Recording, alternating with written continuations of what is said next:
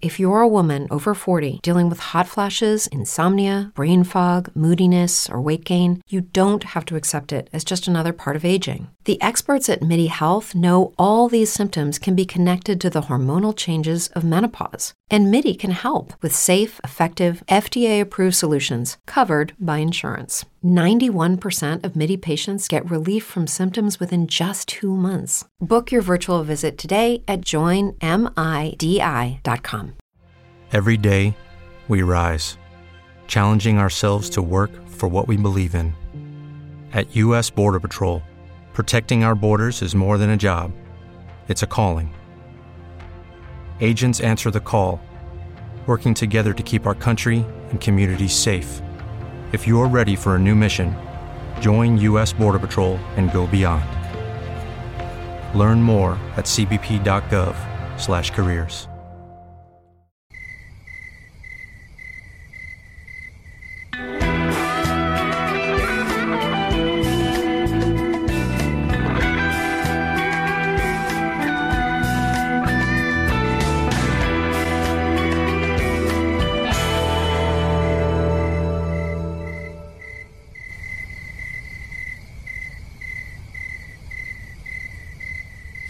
uh, without any further ado, I want to introduce our next guest, who is uh, one of my favorite people in this entire field of UFO research. And um, I say this because um, I, I know her, and I've listened to her speak so many times.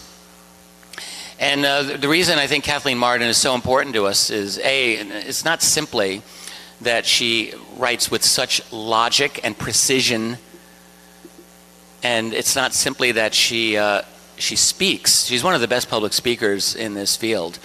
Um, if you haven't heard her speak, you're in for a treat. She's one of these people that we really want representing us because, uh, you know, this is a subject that does not, even now, still get any real mainstream respect, or very, not very much anyway. And what we need more than anything else are people like Kathleen who are dignified and smart and insightful and fearless, which she is all of those things. I'm not reading from a bio of her. I didn't have time, I didn't pull it out. But it doesn't matter because I think that you're, you're going to be listening to one of the most important people that we have here and in the field in general. She speaks everywhere. She's uh, coming out with a new book, or it is out, or it's about to be out. And uh, you can talk with her after she's done in the back. Uh, one of the best people we have in the field of ufology today. Please let me welcome Kathleen Marden.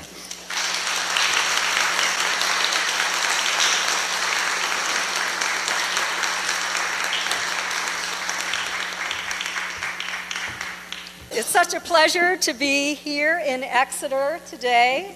Uh, I now live in Florida. I've been there for seven years, but I was born in Portsmouth. I grew up in Kingston, and uh, just always have a warm place in my heart for Exeter, New Hampshire, where my children went to high school and junior high school. I'm the niece of Betty and Barney Hill. You might know me for that reason. I'm also the Mutual UFO Network's Director of Experiencer Research, uh, nationally and internationally as well. And today I'm just going to give you a taste of some of the information that is in my new book with Stanton Friedman. It will officially be released on September 19th, but we have some early copies here hot off the press.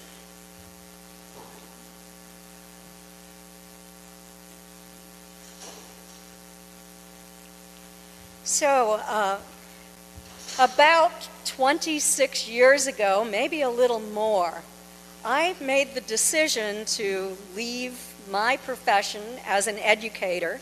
I had been uh, a social worker earlier in my career. I sort of slipped into education because I moved to Cincinnati, where my first husband was studying for his doctorate in the philosophy of psychiatry. And I had to take the first job available to support the family. And there happened to be a teaching job in the inner city. And so I switched from being a social worker to being an educator and stayed in that field for a number of years, did graduate work in that field. But uh, I about 26 years or so ago, decided that I wanted to learn the truth about the Betty and Barney Hill incident. I was 16, I was 13 years old when the event occurred. Betty called my mother when she arrived home. She, she and Barney had slept, and then she needed to talk to her sister about it.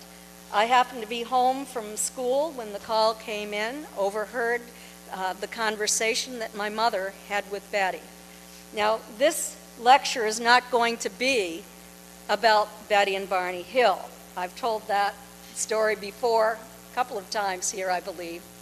But there has been a lot of misinformation in the media about what happened to Betty and Barney.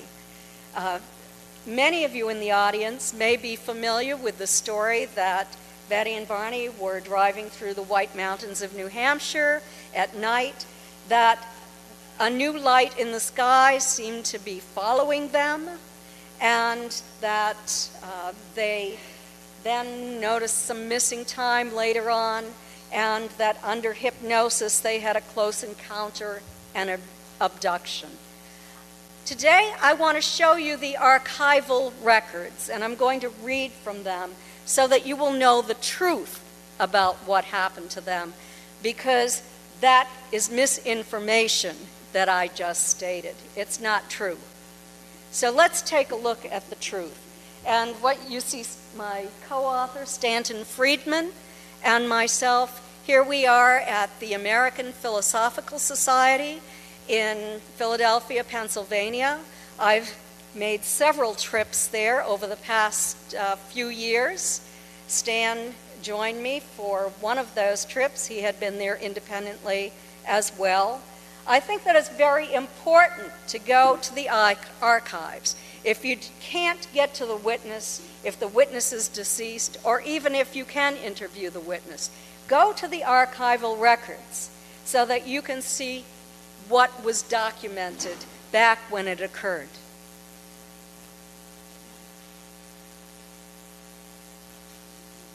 So, as I said, um, the Betty and Barney Hill incident happened on September 19, 1961, in New Hampshire's White Mountains into the early morning hours of the 20th. And when they arrived home on the they arrived home on the 20th, on the 21st, they filed a Project Blue Book record report through Pease Air Force Base. And this is going to give you some information, quotes directly from the Air Force's archival record. And this is what they said. They observed a brightly lighted object ahead of their car at a 45 degree angle of elevation when first witnessed. The object was moving north very fast. It changed direction rather abruptly and headed south. They said, when it seemed to be a matter of hundreds of feet above their automobile, it would be about the size of a dinner plate at arm's length. Just imagine that. A dinner plate at arm's length. That was pretty big. It was pretty close. It stopped and hovered in the air. While hovering, objects began to appear from the body of the object. The flight was described as jerky and not smooth.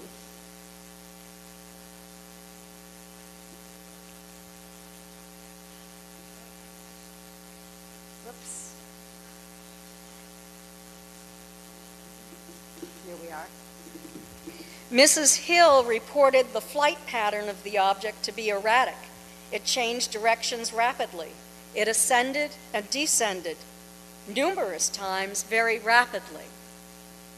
There was no sound evidence.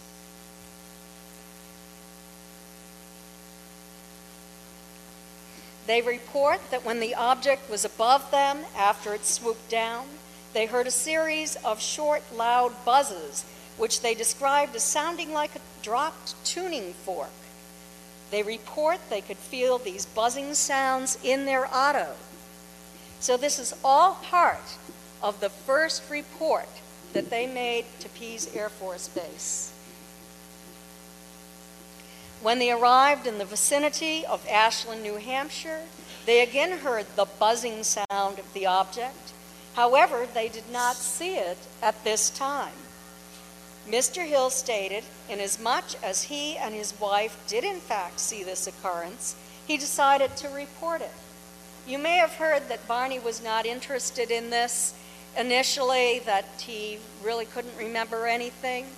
This is the archival document, the Air Force's archival document, proving what the truth is in this case. There's been a tremendous distortion of fact about this case. Then, on September 26, 1961, only five days after they made that report to Pease Air Force Base, they made a report to the National Investigations Committee on Aerial Phenomena. They made the report to Donald Keyhoe. You can see him. Uh, his photo right here. He was the director. They knew to do this because they had, although they had never read anything about UFOs before, Betty decided to go to the Portsmouth Public Library and find a book so that she could learn more about what they saw. And his address was there. And this is what she wrote to him in part. You can see the entire letter up at the top here. But I'm going to quote to you some very important excerpts about what they had conscious, continuous recall for. She wrote, As it approached the car, we stopped again. As it hovered in the air in front of us, it appeared to be pancake in shape, ringed with windows in the front through which we could see bright blue white lights. Suddenly, two red lights appeared on each side. By this time, my husband was standing in the road, watching closely. He saw wings protrude from each side, and the red lights were on the wingtips. She continued, as it glided closer, he was able to see inside this object, but not too closely. He did see many figures scurrying about, as though they were making some hurried type of preparation. One figure was observing us from the windows. From the distance this is seen, the figures appeared to be about the size of a pencil and seemed to be dressed in shiny, some type of shiny black uniform. And that's probably a pencil at arm's length. The reports, original reports, state that Barney could see them from the top of their heads down to about their knees.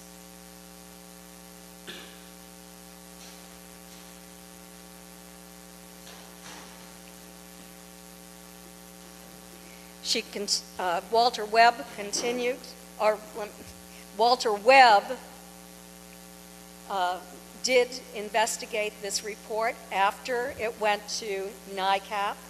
Um, this is a confidential report that he wrote. He interviewed Betty and Barney for a period of eight hours on September 20th, 1961, and on September 26th, he wrote his confidential report based upon the interviews that he conducted with them separately and together.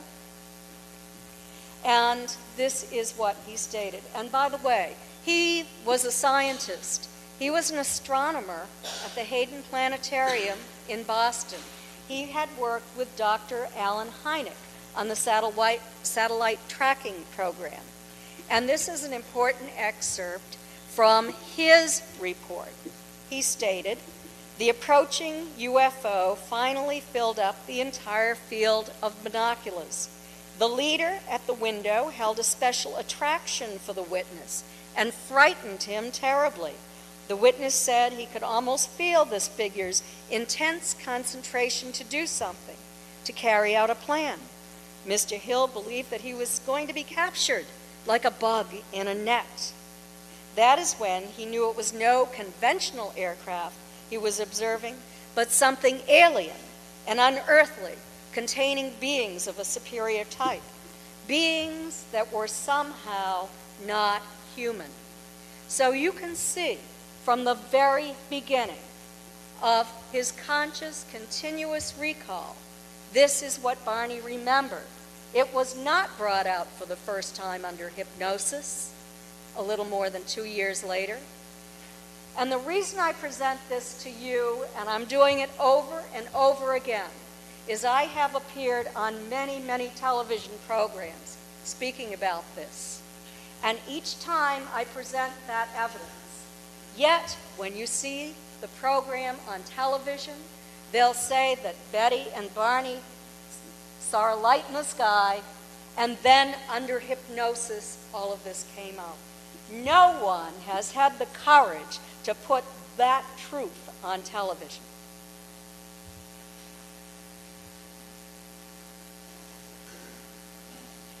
Well, I read to you the documented files from the Air Force, but after those were written, there was some additional information that was written that was contradictory. Initially, Project Blue Book wrote, the vehicle ascended and descended rapidly, and it swooped down. In their later reports, they wrote there was no lateral or vertical movements.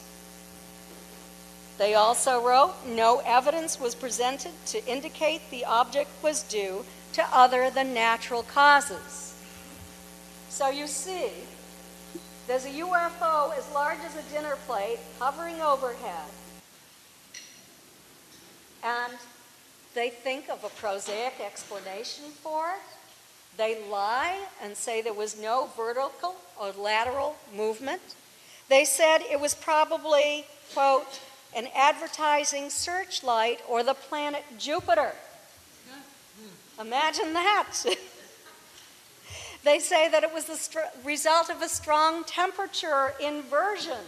So that craft that was hovering maybe 100 feet overhead looked larger than it was. It was actually a distant star or planet. That's what the Air Force would like to have you believe. Well, I wanted to check out the facts from that night to find out if there actually was a temperature inversion up in Lincoln, New Hampshire. And I went to a senior meteorologist and asked him to uh, look at the archival record from the National Weather Service. He did, and he asked two of his colleagues, who were also senior meteorologists, that whom he respected, to look at them as well and to offer their opinion. And this is what they wrote back to me. Quote, the light east airflow that night would cause subsidence warming, just the opposite of an inversion as claimed by the Air Force.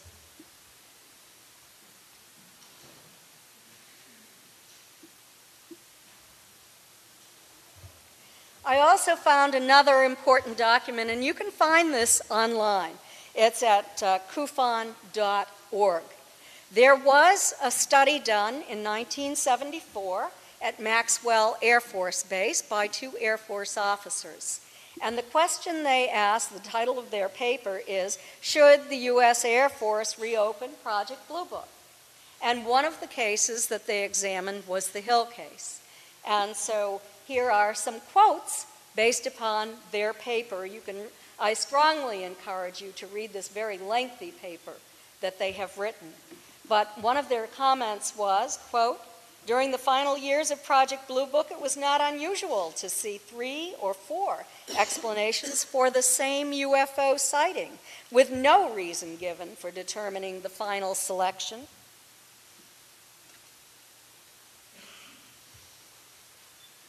They stated the Air Force's official explanation on the Hill case turned out to be, quote, almost as erratic as the radar and visual sightings themselves.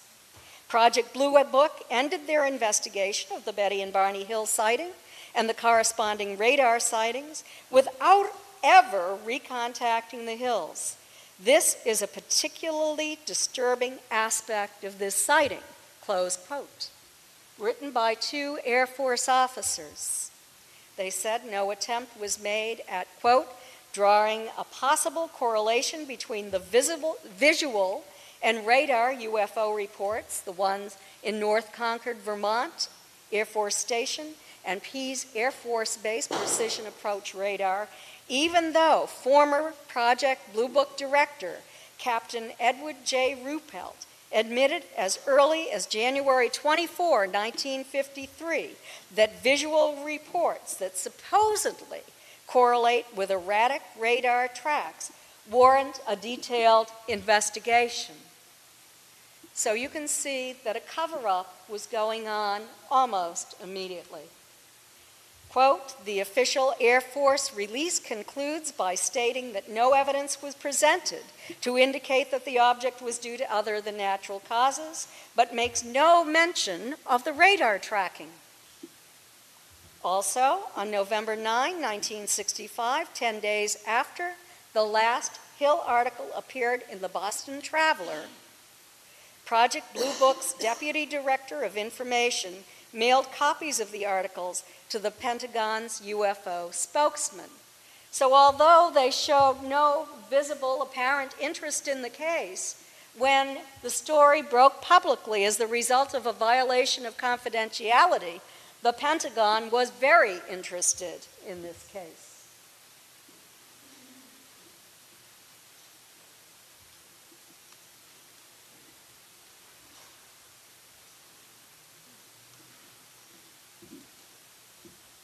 I've read that part. okay. And he went on. The radar shimmering, originally reported to the press, was much more than a shimmer indicating an air mass. It was a bona fide sighting. It is not clear why Project Blue Book withheld information to the press regarding the Pease Air Force Base radar sighting.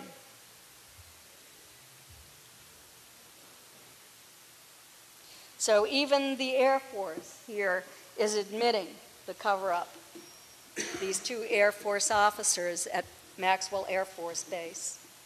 Another cover up took place with regard to the Kensington, New Hampshire uh, UFO sighting, close encounter.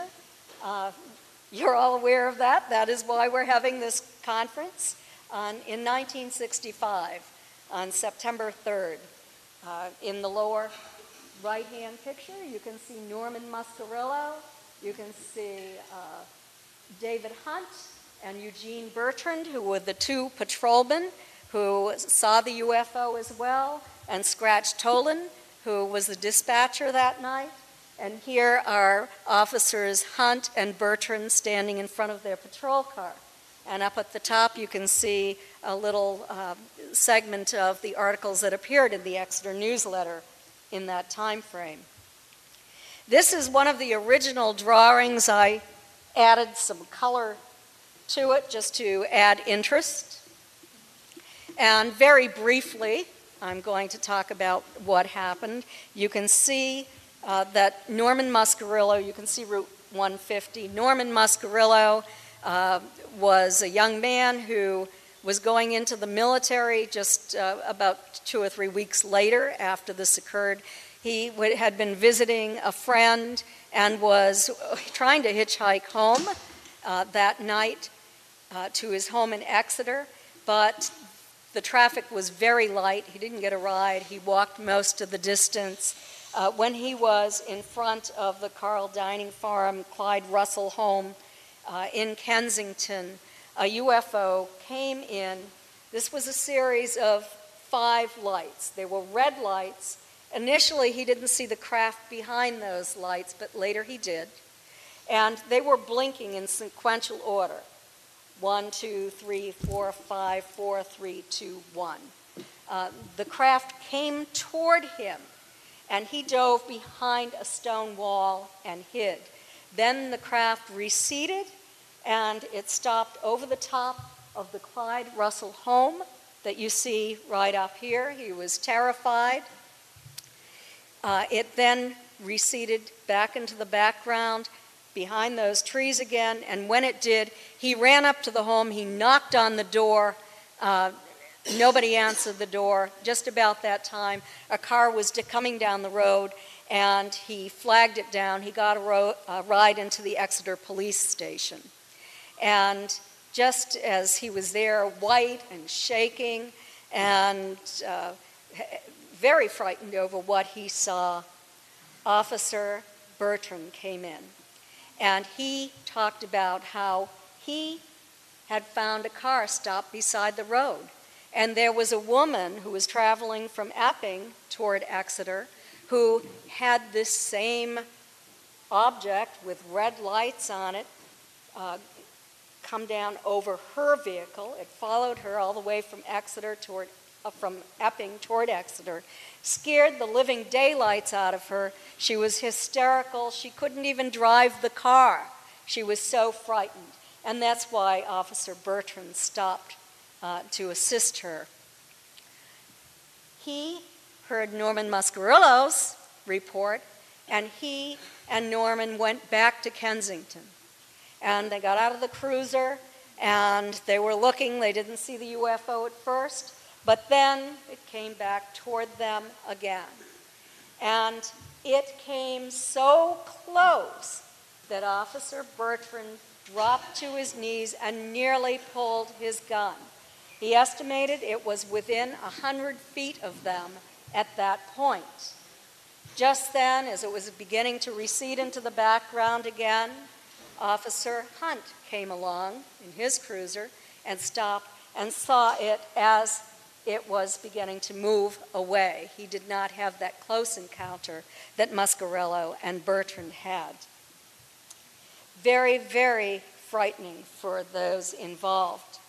When the UFO receded, it headed out toward Hampton, and then at 3 o'clock in the morning, there was a phone call from a person in Hampton, New Hampshire, who had also seen this and called to report it.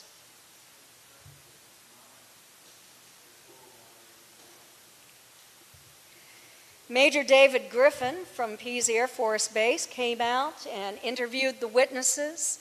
He wrote a report. He visited the site in Kensington, and he stated, quote, the three observers seem to be reliable, uh, stable, reliable persons, especially the two patrolmen.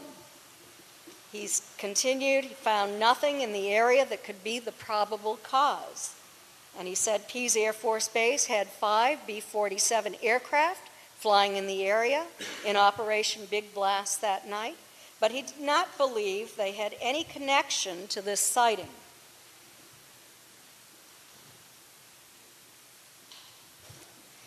Well, Operation Big Blast Coco terminated at 12:30 a.m.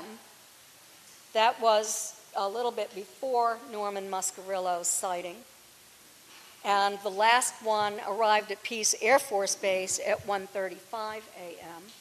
The thing is, they were not hovering 100 feet above the witnesses silently, and there were not five red lights flashing in sequential order. The question was could it have been a refueling operation? Uh, CSI, formerly CSICOP, had uh, written a, a, quite a lengthy article. They'd done their investigation, but unfortunately, they didn't do their homework. They speculated about what it might have been, and they said it was probably a refueling operation. It was in the distance, and it was just misperception by humans. They always push the idea that uh, humans are so faulty at perceiving information that a UFO that's hovering 100 feet above ground could be misperceived as a distant aircraft or distant star. It's a ridiculous explanation, in my opinion. Well, there was an investigation done by the Air Force. You can see the document right here, and it reads, quote, there were no refueling operations in New England, in the New England area, during the time in question. So throw out the CSI explanation. The Air Force already investigated it. They said no, it wasn't that. Then the Pentagon issued a statement.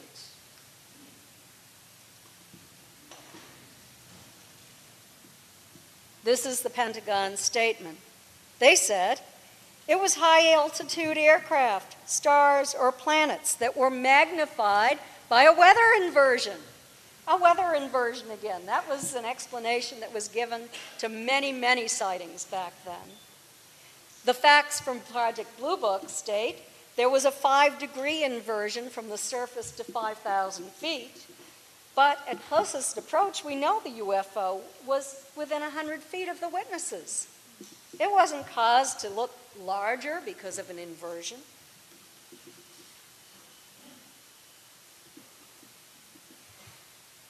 After they issued this statement, officers Hunt and Bertrand took a lot of ribbing. They were quite upset, and they wrote a letter to Hector Quintanilla at Project Blue Book. He was the director of Project Blue Book. And in part, I'm going to read this letter to you. They said, We are still upset about what happened after the Pentagon released its news saying that we have just seen stars or planets or high altitude air exercises. This is actually a photocopy of part of the letter. They stated, in addition, as we mentioned, we are both familiar with all the B 47s and B 52s and helicopters and jet fighters which are going over this place all the time. On top of that, Patrolman Bertrand had four years of refueling experience in the Air Force and knows regular aircraft of all kinds. They didn't tell you that. It is important to remember that this craft uh, we saw was not more than 100 feet in the air, and it was absolutely silent, with no rush of air from jets or chopper blades whatsoever. And it did not have any wings or tail. It lit up the entire field, and two nearby houses turned completely red. It stopped, hovered, and turned on a dime. These are the archival documents. This is what really happened. They continued, What bothers us most is that many people are thinking that we are either lying or not intelligent enough to tell the difference between what we saw and something ordinary. Three other people saw this same thing on September 3, and two of them appeared to be in shock from it. It was absolutely not a case of mistaken identity. We both feel that it's very important for our jobs and our reputations to get some kind of letter from you to say that the story which the Pentagon put out was not true. It could not possibly be because we were the people who saw this, not the Pentagon. Enter two prominent figures Dr. Donald Menzel. He was an astrophysicist, uh, director of the Harvard Observatory, had a, a very prominent man, uh, terrific reputation in his field. He wrote a great deal. Hello, it is Ryan, and we could all use an extra bright spot in our day, couldn't we? Just to make up for things like sitting in traffic, doing the dishes, counting your steps, you know, all the mundane stuff. That is why I'm such a big fan of Chumba Casino. Chumba Casino has all your favorite social casino style games that you can play for free anytime, anywhere with daily bonuses. That should brighten your day a little. Actually, a lot. So sign up now at chumbacasino.com. That's ChumbaCasino.com. No purchase necessary. VGW Group. Void were prohibited by law. See terms and conditions. 18 plus. Lucky Land Casino asking people what's the weirdest place you've gotten lucky? Lucky? In line at the deli, I guess? Aha, in my dentist's office. More than once, actually. Do I have to say? Yes, you do. In the car before my kids' PTA meeting. Really? Yes. Excuse me, what's the weirdest place you've gotten lucky? I never win and tell. Well, there you have it. You can get lucky anywhere playing at LuckyLandSlots.com. Play for free right now. Are you feeling lucky? No purchase necessary. Void where prohibited by law. 18 plus. Terms and conditions apply. See website for details. Early on, uh, debunking UFOs. He was also listed as a member of MJ12. Stanton Friedman, my co-author, uh, went to Harvard. He had to get permission to talk to Donald Menzel's wife. And when, and he did get permission, he went through his archival files and found out that Menzel worked for the NSA, the National Security Agency. Had a very long record of working for the NSA. And then Philip Klass, who was one of the editors, he's a senior editor for avionics uh, uh, uh, Aviation Week and Space Technology magazine out of Washington, D.C. He was one of the major debunkers and disinformants of UFOs during the 20th century. He had a bachelor's degree in electrical engineering, worked in the field for 10 years, and then went on to write for this magazine. And then along the way, particularly after 1966, became a major debunker. And I say disinformant, and I'm going to show it. This is what Lieutenant Colonel Hector Quintanilla, Project Blue Book Director from 1963 to 1970, said about Donald Menzel and Philip Klass. Undercover, they were working for Project Blue Book as consultants. They weren't paid for their work, they were volunteer consultants. And Quintanilla said of Donald Menzel, let me advance this slide. He said, Donald Menzel has helped on some very ticklish cases. I consider Menzel to be a true scientist and not a publicity grabbing charlatan. Of Philip Klass, he wrote in his biography, which you can find his autobiography online. Philip Klass has offered a number of UFO cases that turned out to be beauties. I consider Klass to be an excellent investigator. Well, actually, those beauties were passed on to Dr. Edward Condon, who headed the Condon Committee, the so called scientific study of UFOs. In part, it was a scientific study, but Condon offered his personal opinion and not the scientific evidence. And Philip Klass, through Hector Quintanilla, was sending the kookiest reports that he could find to Edward Condon. And Condon was speaking publicly and telling the these kooky stories to uproarious laughter from the audience to show the audience that none of this business was real, that it was all kooks, and cranks. So, who are the so called money grubbing charlatans? One of them was Dr. James E. McDonald, according to Hector Quintanilla and the others. He was at the top of his game as a meteorological physicist. He had been the chairman of the department at the University of Arizona in Tucson.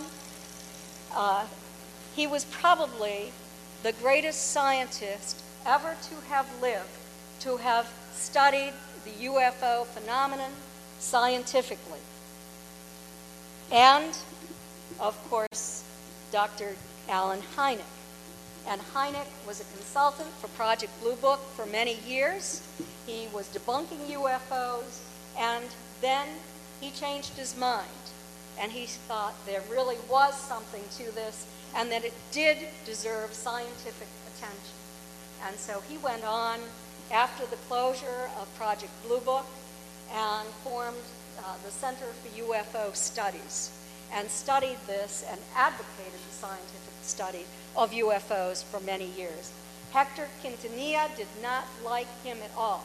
In fact, Quintanilla tendered his resignation because he didn't want to work with Hynek, and the Air Force would not accept it.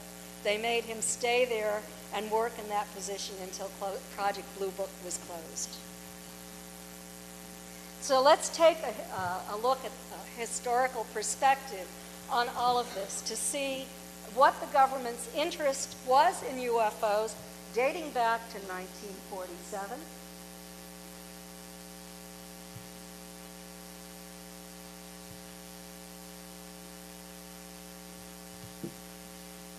Dating back to 1946, the Army Air Corps was very interested uh, in UFO reports, fly, flying disc reports.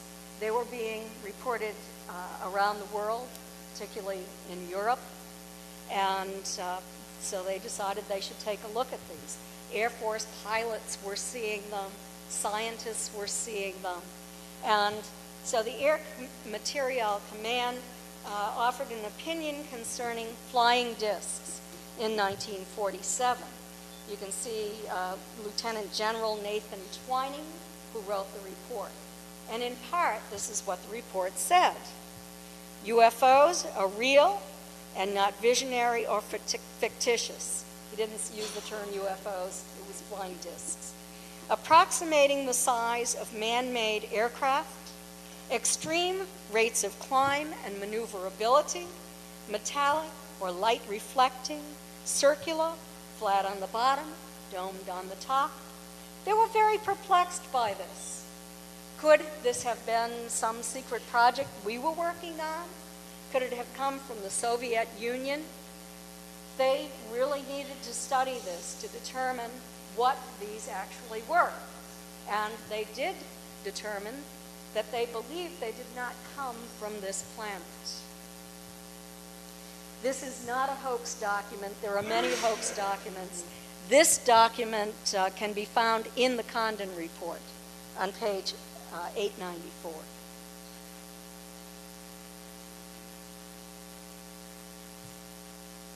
This brought about Project Sign, and I know that Ryan spoke a little bit about Project Sign and Grudge uh, in his lecture. I'm not going to do a lot of talking about them, but starting in December 1947, Project Sign was formed, and they collected, collated, and evaluated all sightings that could affect national security. They analyzed in all 243 cases, and in the end, they favored an extraterrestrial hypothesis. That did not set well in Washington. So it was reorganized as Project Grudge. Uh, the director of Project Sign was relieved of his duties, the rest of the staff, and only two lower ranking officers remained on the team for Project Grudge. And their job was to make up invent explanations for the cases that Project Sign could not explain. They used simple scientific explanations to do that, and on the quarter that defied explanation, they called in psychological consultants to think up explanations such as faulty human perception.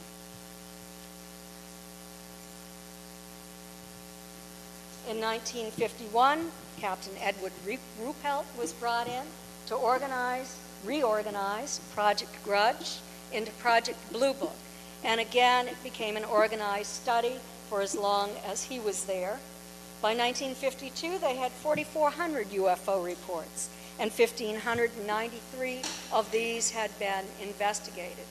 In 1952 to early 1953, they turned 30 201 of their cases over to the Battelle Memorial Institute for further study. And I'm going to get into this in a few minutes. What is significant about this is that Project Blue Book attempted to assign prosaic explanations to these reports, and in the end, 26.94 still remained unknown meaning something that they could not find here on this earth.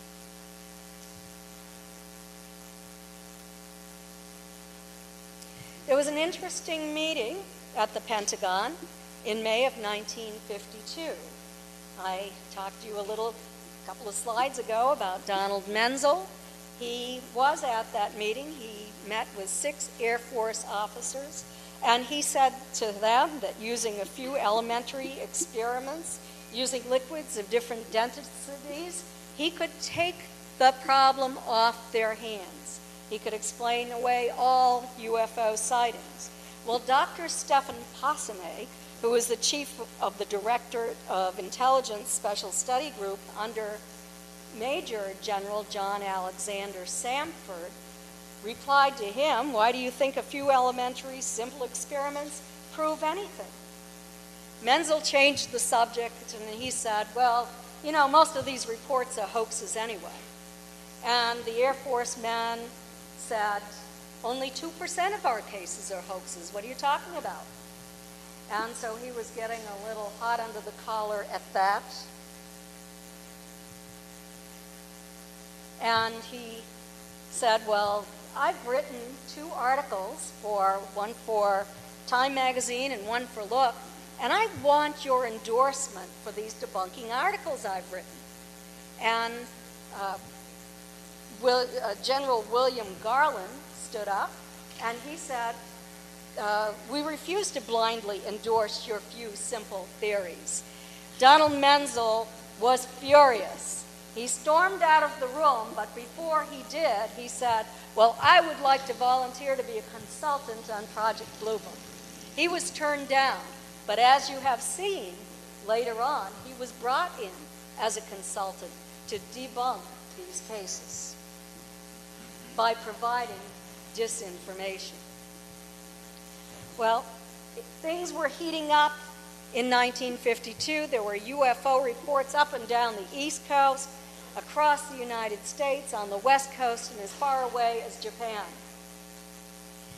Washington was very concerned at this point. There were solid targets, radar targets, uh, at National Air Force uh, Uh, airport and Andrews Air Force Base in July of 1952. F 94s were scrambled and made visual contact with these. The cover story was that they were just spurious targets on the radar screen. That is not consistent with the reports made by the Air Force officers and the radar tower controllers. You can see the newspaper article there. Well, General Samford called a press conference at the Pentagon. It was the largest press conference in Washington since the end of World War II. The press was very, very interested in all of this, and the interesting thing was some of those reporters were really looking for a debunking explanation. It seemed that they wanted to reassure the public there was nothing to any of this. But General Samford, in part, made this statement. He said, We're not trying to discredit the observers. That's the reason that I said we have many reports from credible observers of incredible things. There is nothing else in the work that can do these things except phenomena. And I emphasize phenomena because you see this over and over again. It's aerial phenomena. Phenomena is something that is observable, but really can't be studied scientifically. Moving on, the CIA developed an interest in all of this in 1951. And by 1952, things were heating up in the CIA. They were doing their own study. Uh, the Project Blue Book was cooperating with them, giving them files. And in January of 1953, uh, we had the Robertson panel uh, that met. It was headed by Dr. H.P. Robertson, and there were four very prominent scientists who served on the panel. They were all government connected scientists. They had all worked under government contracts. They went into the room first, and the Air Force people who remained out in the hallway stated, and let me move ahead a little bit. Just back up so there also present were other people from the CIA, from the Office of Scientific Intelligence. And here were the representatives from Project Blue Book. I introduced Edward Ruppelt. Um, there was also Dewey Fournet, who was the Pentagon UFO chief, and, and then Dr. Allen Hynek. They sat in the hallway and heard these scientists laughing and making disparaging remarks about the whole subject. And then H.P. Robertson said, Well, we have to be serious about this, but uh, we really don't want the public to uh, be worried about all of this. So it would be good if we could explain this. I'm just going to give you an overview of one of the 15 reports that were studied in detail. There were eight actually in detail, 15 in less detail. This took place in Tremonton, Utah on July 2, 1952. A Navy warrant officer, Delbert Clement Newhouse, who was an aerial photographer with 2,000 hours flying time, his wife and two children were driving across. With lucky landslots, you can get lucky just about anywhere. Dearly beloved, we are gathered here today to. Has anyone seen the bride and groom? Sorry, sorry, we're here. We were getting lucky in the limo and we lost track of time. No, Lucky Land Casino, with cash prizes that add up quicker than a guest registry. In that case, I pronounce you lucky. Play for free at LuckyLandSlots.com. Daily bonuses are waiting. No purchase necessary. Void where prohibited by law. 18 plus. Terms and conditions apply. See website for details. The United States. He was being stationed on the West Coast. They were about 10 miles north of Tremonton when his wife pointed out some shiny discs in the sky that were flying in an irregular pattern. He was so interested that he stopped the car and he got out and he looked at them. They started to move away, and that's when he got the idea that he should video them. He did. He took out his equipment. They were in the distance by the time he took the video, but he turned it over to the Air Force and the Navy.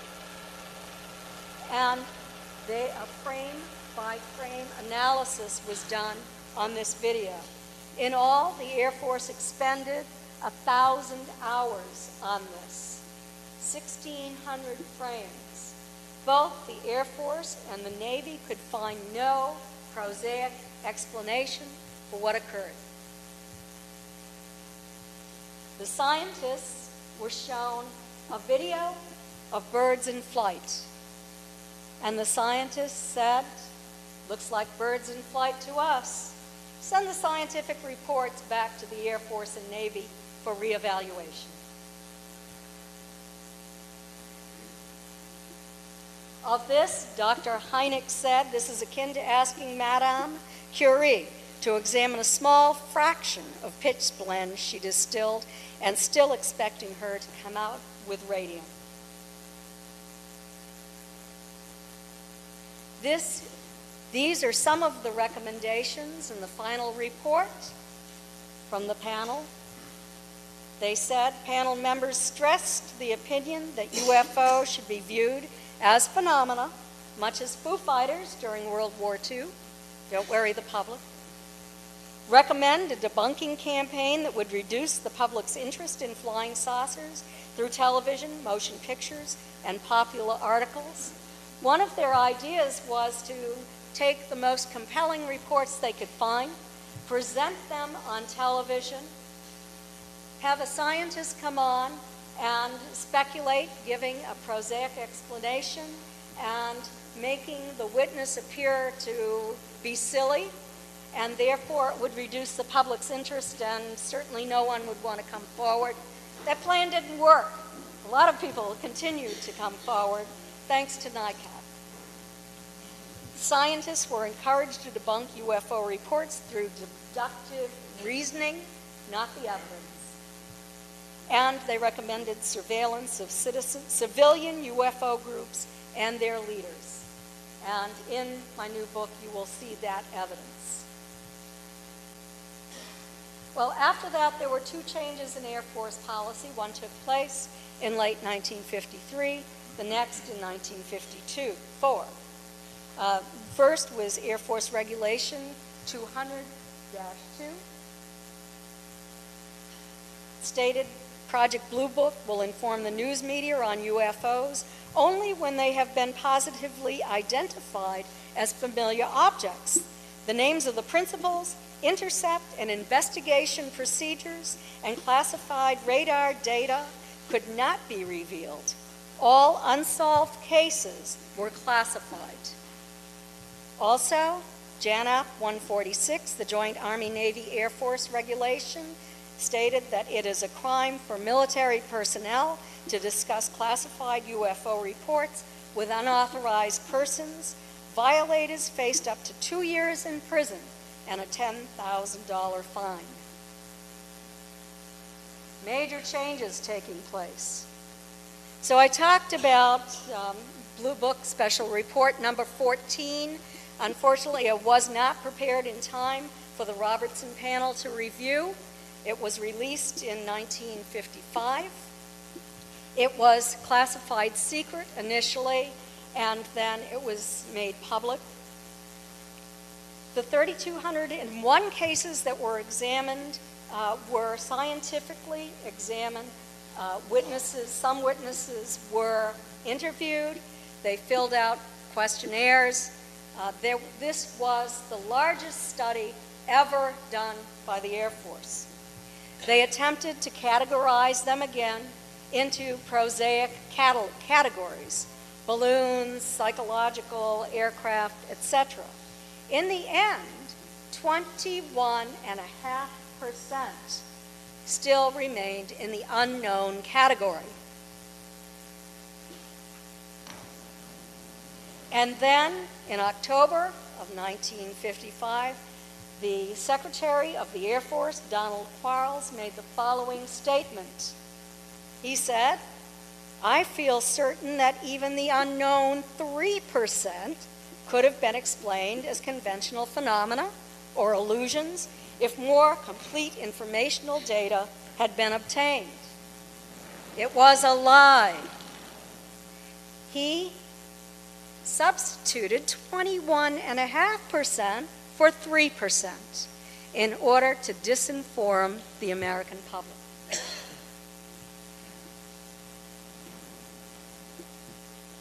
Now let's take a look at some of the proponents of the scientific investigation of UFOs and those who campaigned against them. I've already introduced almost everyone. Uh, the second from the left on the bottom is Edward Condon, Dr. Edward Condon, a physicist, uh, highly esteemed, closely connected to the government, who headed up the Condon Committee in the scientific study of UFOs. This comes from the American Philosophical Society archival collection, where I was examining Philip Klass's archival. And this is something that Edward Condon wrote to thank Philip Klass for his good work with the Condon Committee. He said to Klass's boss at, um, at McGraw Hill, assuming you want to inform yourself about the UFO situation, you have an excellent resource in your own organization in Mr. Philip Klass. He's very knowledgeable, not only about flying saucers, but also about the foibles of flying saucer buffs, such as Professor James McDonald of the University of Arizona. The greatest scientist who ever lived, who studied UFOs scientifically, is called a UFO buff. And this, I believe, led to Philip Klass becoming the go to guy for the mainstream media, who disinformed the mainstream media and the American public for as long as he lived. Philip Klass not only disputed what James McDonald said, but he went after him personally. He tried to destroy him. He, went to the Washington Post, to Jack Anderson, who was a columnist there, and he said to Jack Anderson, I've been investigating James McDonald.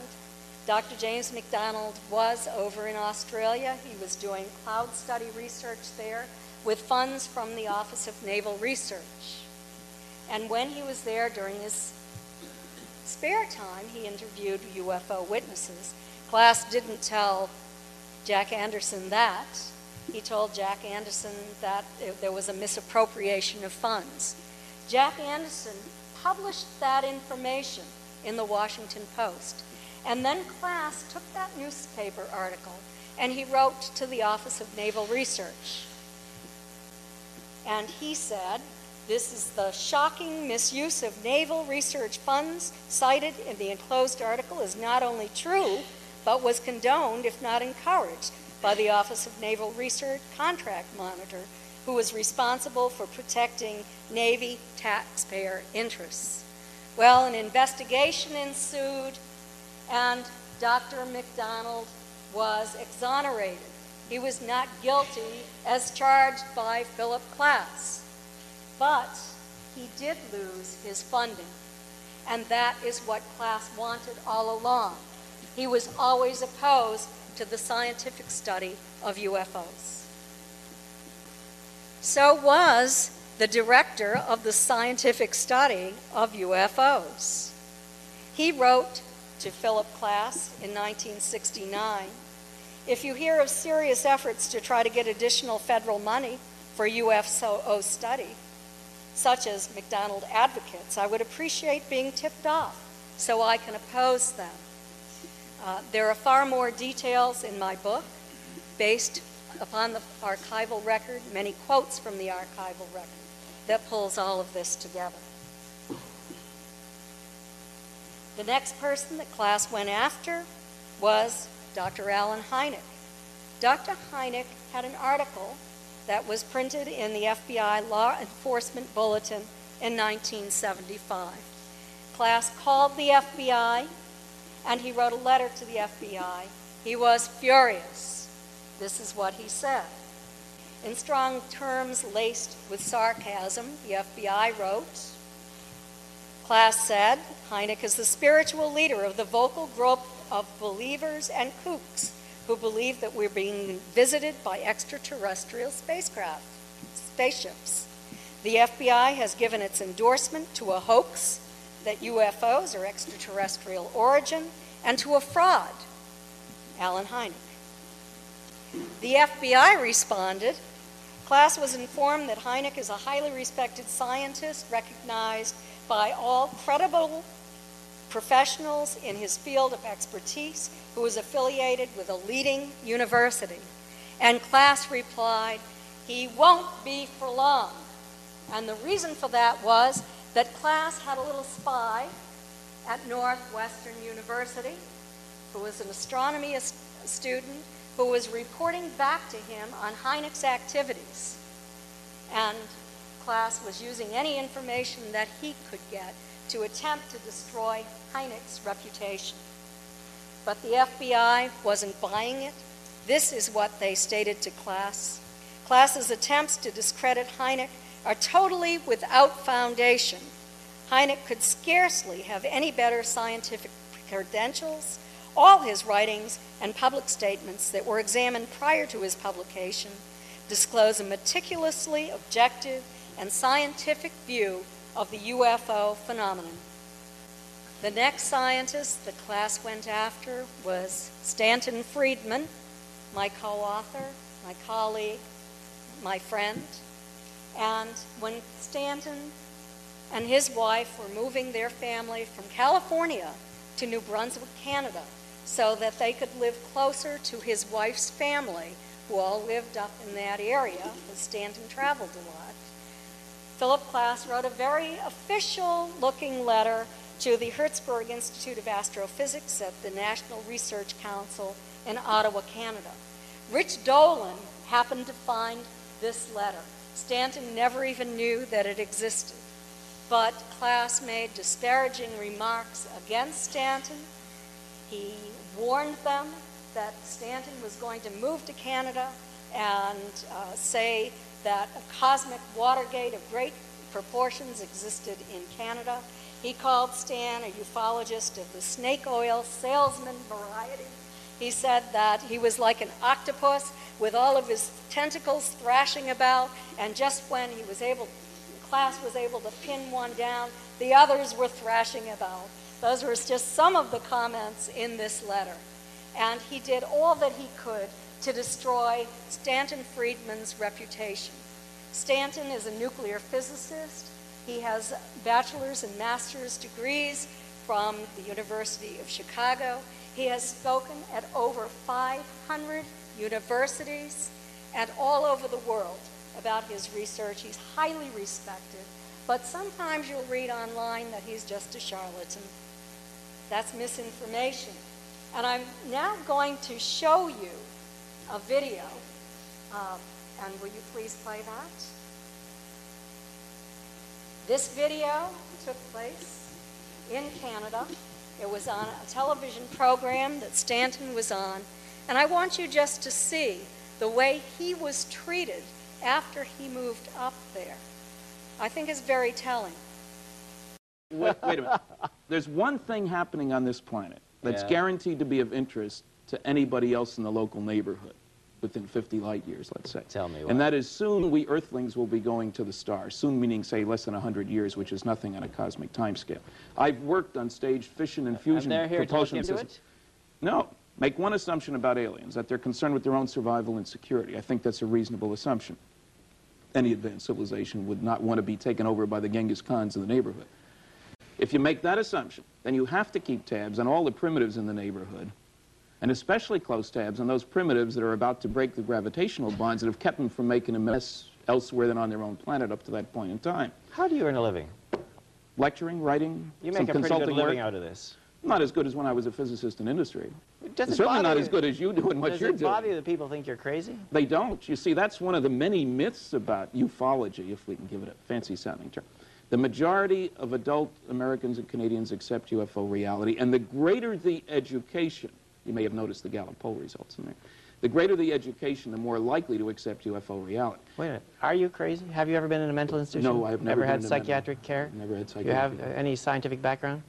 I spent 14 years in industry as a nuclear physicist. I have bachelor's and master's degrees in physics from the University of Chicago. I worked for little companies like General Electric, Westinghouse, General Motors, belonged to the American Nuclear Society, American Physical Society, American Institute of Aeronautics and Astronautics, AAAS, American Association for the Advancement of Science. Right. Well, Published papers in scientific journals, You're etc. a s- crazy scientist. We'll be back in two minutes. Crazy for the truth. Hey guys, it is Ryan. I'm not sure if you know this about me, but I'm a bit of a fun fanatic when I can. I like to work, but I like fun too. It's a thing. And now the truth is out there. I can tell you about my favorite place to have fun Chumba Casino. They have hundreds of social casino style games to choose from, with new games released each week. You can play for free anytime, anywhere. And each day brings a new chance to collect daily bonuses. So join me in the fun. Sign up now at chumbacasino.com. No purchase necessary. VGW Group. Void were prohibited by law. See terms and conditions. 18 plus. Lucky Land Casino asking people what's the weirdest place you've gotten lucky? Lucky? In line at the deli, I guess? Aha, in my dentist's office. More than once, actually. Do I have to say? Yes, you do. In the car before my kids' PTA meeting. Really? Yes. Excuse me, what's the weirdest place you've gotten lucky? I never win and tell. Well, there you have it. You can get lucky anywhere playing at LuckyLandSlots.com. Play for free right now. Are you feeling lucky? No purchase necessary. Void where prohibited by law. 18 plus. Terms and conditions apply. See website for details. Do you believe that? A highly respected scientist, he works under a Q clearance on nuclear rockets, and he's treated this way on television. Unbelievable. And by the way, Stanton gave me permission to play this. It's also, the text is in our new book. I'd like to present Friedman's Rules for Ufology. He couldn't be here today. He was invited, but he's 82 years old, and he uh, did not feel comfortable driving the eight hours down from New Brunswick. So he's actually working this weekend, but he's out in Roswell for a mini conference. He was the original civilian Roswell investigator. So here they are. Have facts in hand before putting mouth in gear. Visit archives to get first-hand documents and solid information. There's a lot of disinformation on the internet and on movies and on television shows. Only believe half of what you hear. Learn about how security works.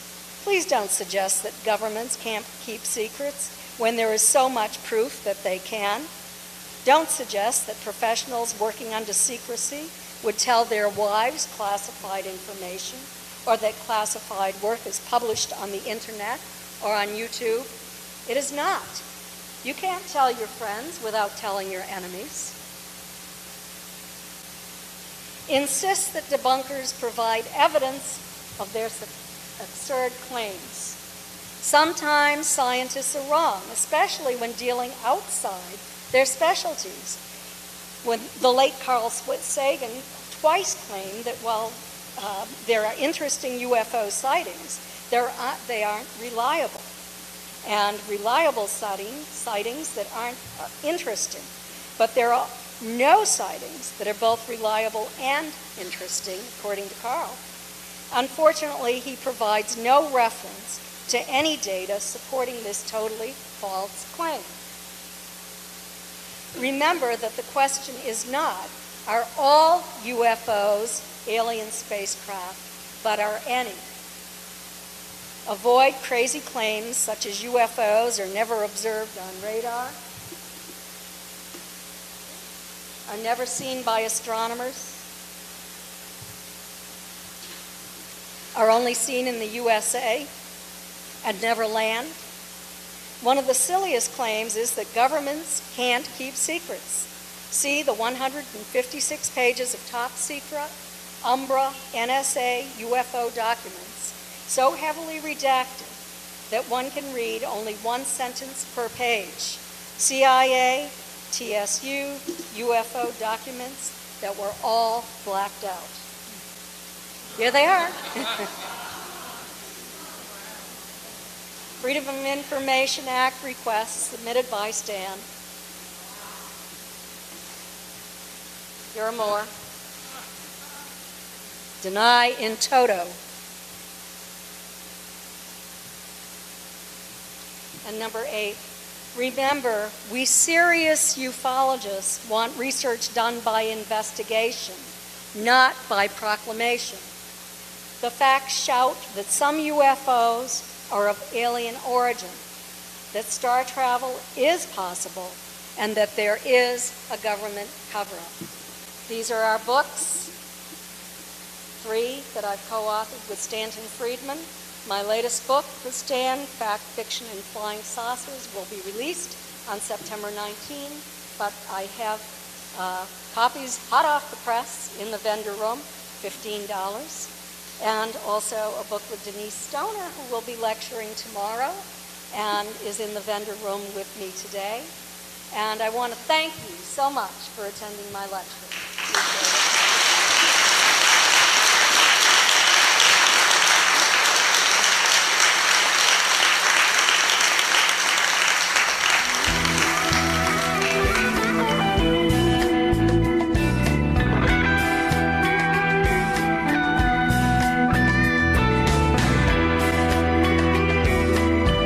Say, oh, yeah, so someone was asking me during our break what I thought about disclosure. Had I ever heard of disclosure?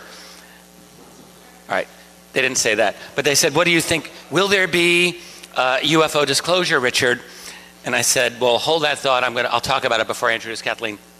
And um, of course, everyone who studies UFOs for more than like five minutes these days has heard, oh, gee, uh, will there be a disclosure uh, a re- revelation of the truth about UFOs by presumably the president or some other important personage.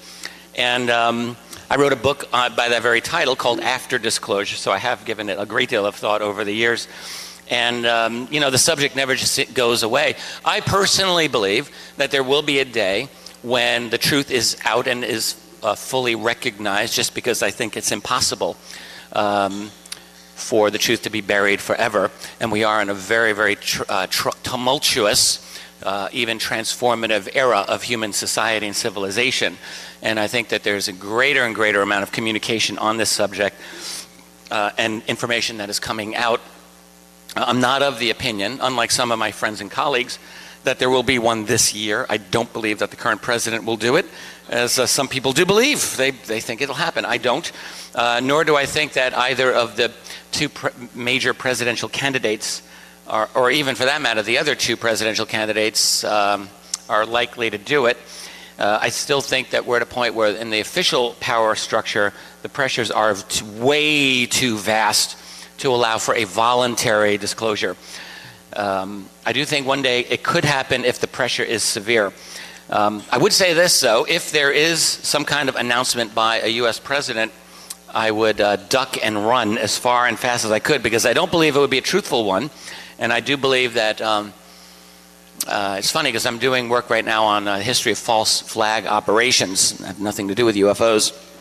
I think we live in an era of, uh, of false flags and intrigue and lies.